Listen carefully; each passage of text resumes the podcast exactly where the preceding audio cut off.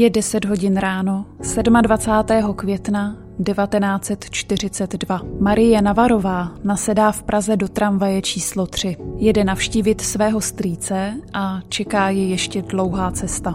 Vůz se pomalu rozjíždí směrem do Kobylis a Marie si užívá začínající léto. Za pár dnů má narozeniny. Když tramvaj přibržďuje, aby zatočila do ulice v Holešovičkách, ozve se výbuch.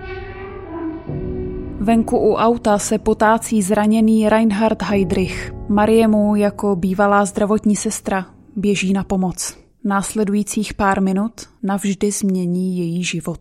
Začíná druhý díl podcastu Černá historie.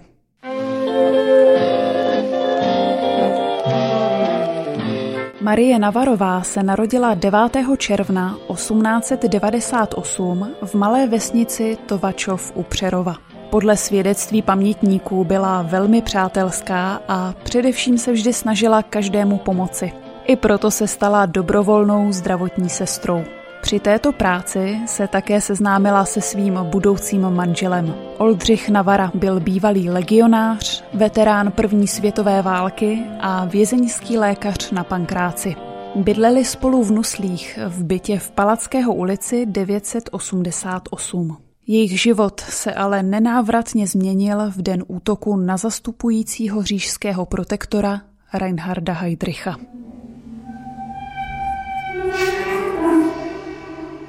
Marie Navarová se 27. května 1942 ráno vydala do Větrušic, kam měla navštívit svého strýčka. Jela tramvají číslo 3, která se na místě útoku objevila přesně v 10 hodin a 35 minut. Právě v tu dobu do té samé zatáčky výjíždělo auto s Reinhardem Heydrichem a řidičem Johannesem Kleinem. Parašutista Josef Gabčík na kata českého národa zamířil Stengan a zmáčkl spoušť. Zbraň se ovšem zasekla a Heydrich přikázal řidiči, aby okamžitě zastavil. Té chvíle i hned využil druhý parašutista výsadku Antropoid, Jan Kubiš, který na auto hodil bombu, kterou skrýval v aktovce. Výbušnina explodovala nad zadním kolem a střepiny poranily Heidricha na zádech. Kubiš vzal kolo a ujížděl směrem k Palmovce, zatímco Gabčíka pronásledoval řidič Klein. Vrávorající Heidrich zůstal u auta sám. Jako první k němu z tramvaje přiběhla právě Marie Navarová. Jako zdravotní sestra i hned zjistila, že Heidrich potřebuje do nemocnice. Podařilo se jí zastavit projíždějící dodávkový vůz firmy Holan, který zastupujícího řížského protektora odvezl na Bulovku. Marie Navarová pak z místa odešla a ovšem se svěřila pouze doma svému manželovi – Heidrich ale i hned v nemocnici popsal, že mu pomohla nějaká Češka, která by možná mohla také říct, jak útočníci vypadali. A tak rozhlas začal vysílat, že nacisté hledají tu blond paní, která poskytla první pomoc Heidrichovi. Kdo osoby, které měly účast na spáchání atentátu, přechovává, poskytuje jim pomoc, anebo mají vědomost o jejich osobě o jejich pobytu neučiní žádné oznámení, bude zastřelen s celou svou rodinou. Marie Navarová se ale nikam hlásit nechtěla. Byla vlastenka a Heidrichovi pomohla pravděpodobně jen proto, že jako sestra cítila povinnost ošetřit raněného. Když ale nacisté začali hrozit smrtí těm, kteří neposkytnou informace, přišla na gestapo. Nacisté Marii Navarovou vyslýchali tři dny. Dokonce ji podezřívali, že mohla být komplicem parašutistů. Když jí žádali, aby Kubiše s Gabčíkem popsala, vymluvila se na špatný zrak a schválně oba muže vylíčila úplně jinak. Po výslechu nacisté Navarové nabídli odměnu. Za to, že pomohla Heidrichovi, měla dostat 200 tisíc korun. Peníze nechtěla, odmítnout ale nešlo. Gestapo takto ocenilo desítky lidí, mnozí přitom nikoho neudali. Od nacistů to byla totiž přesvědčivá taktika. Chtěli v lidech vyvolat zdání, jak ochotně Češi za peníze udávají. Ve skutečnosti ani tři týdny po útoku neměli žádné indicie, které by je dovedly k útočníkům. Zradit musel až parašutista Karel Čurda. Kluci, zdejte se. Nic se vám nestane. Mně se taky nic nestalo. Vzdejte se. Vzdejte se, kluci. Karel. Zradil nás. Vzdejte se! Ty kryso!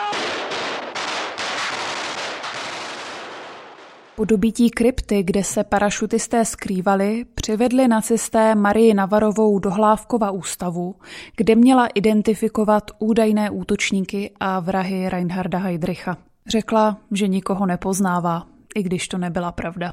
Krvavé peníze, které nechtěla, věnovala na charitu. Chtěla také postavit ozdravovnu pro děti, to už ale nestihla. Po válce ji označili za kolaborantku, protože přijala nacistickou odměnu. Ve spisu Marie Navarové se ale objevuje mnoho svědectví o tom, že nebyla kolaborantkou, ale naopak se zapojila do odboje. S manželem vězeňským lékařem za války vydatně pomáhali vězňům na pankráci. Mnozí z nich vypovídali, že jim Marie Navarová nosila jídlo a umožnila kontakt s rodinou. S manželem se na oko přátelili s velitelem věznice, nacistou Paulem Sopou. Získávali tak od něj cené informace a odváděli pozornost od své odbojové činnosti. Dařilo se jim to ale jen do roku 1944.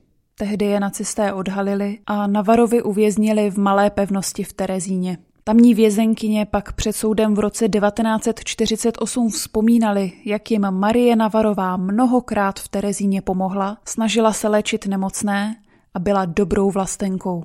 Tato svědectví v její prospěch se ale v roce 1948 z nějakého důvodu nehodila. Komunistický soudce 29. září 1948 Marii Navarovou i jejího manžela odsoudil za velezradu. Ve vězení měla strávit 8 let. Náš pracující lid řekl v únoru 1948 jasně všem rozvratníkům a zrácům své ne republiku si rozvracet nenecháme. A naše republika to je země, kde lid skutečně vládne a kde také platí, co lid řekne. Oldřicha Navaru propustili v roce 1953. Krátce poté spáchal sebevraždu. Marie Navarová za mřížemi neskutečně strádala. Trápily ji žaludeční vředy, ale komunisté ji nedovolili jít na operaci. Propustili ji až po šesti letech. Strhanou, nemocnou a bez manžela. Když se zotavila z těžkých podmínek za mřížemi, pracovala v mlékárně na Žižkově a poté ve skladě zeleniny v Benešově. Žena, kterou zničili nacisté a po nich i komunisté, zemřela 14. ledna 1966. Její život přitom mohl vypadat úplně jinak, kdyby toho květnového rána roku 1942 tu prokletou tramvaj nestihla.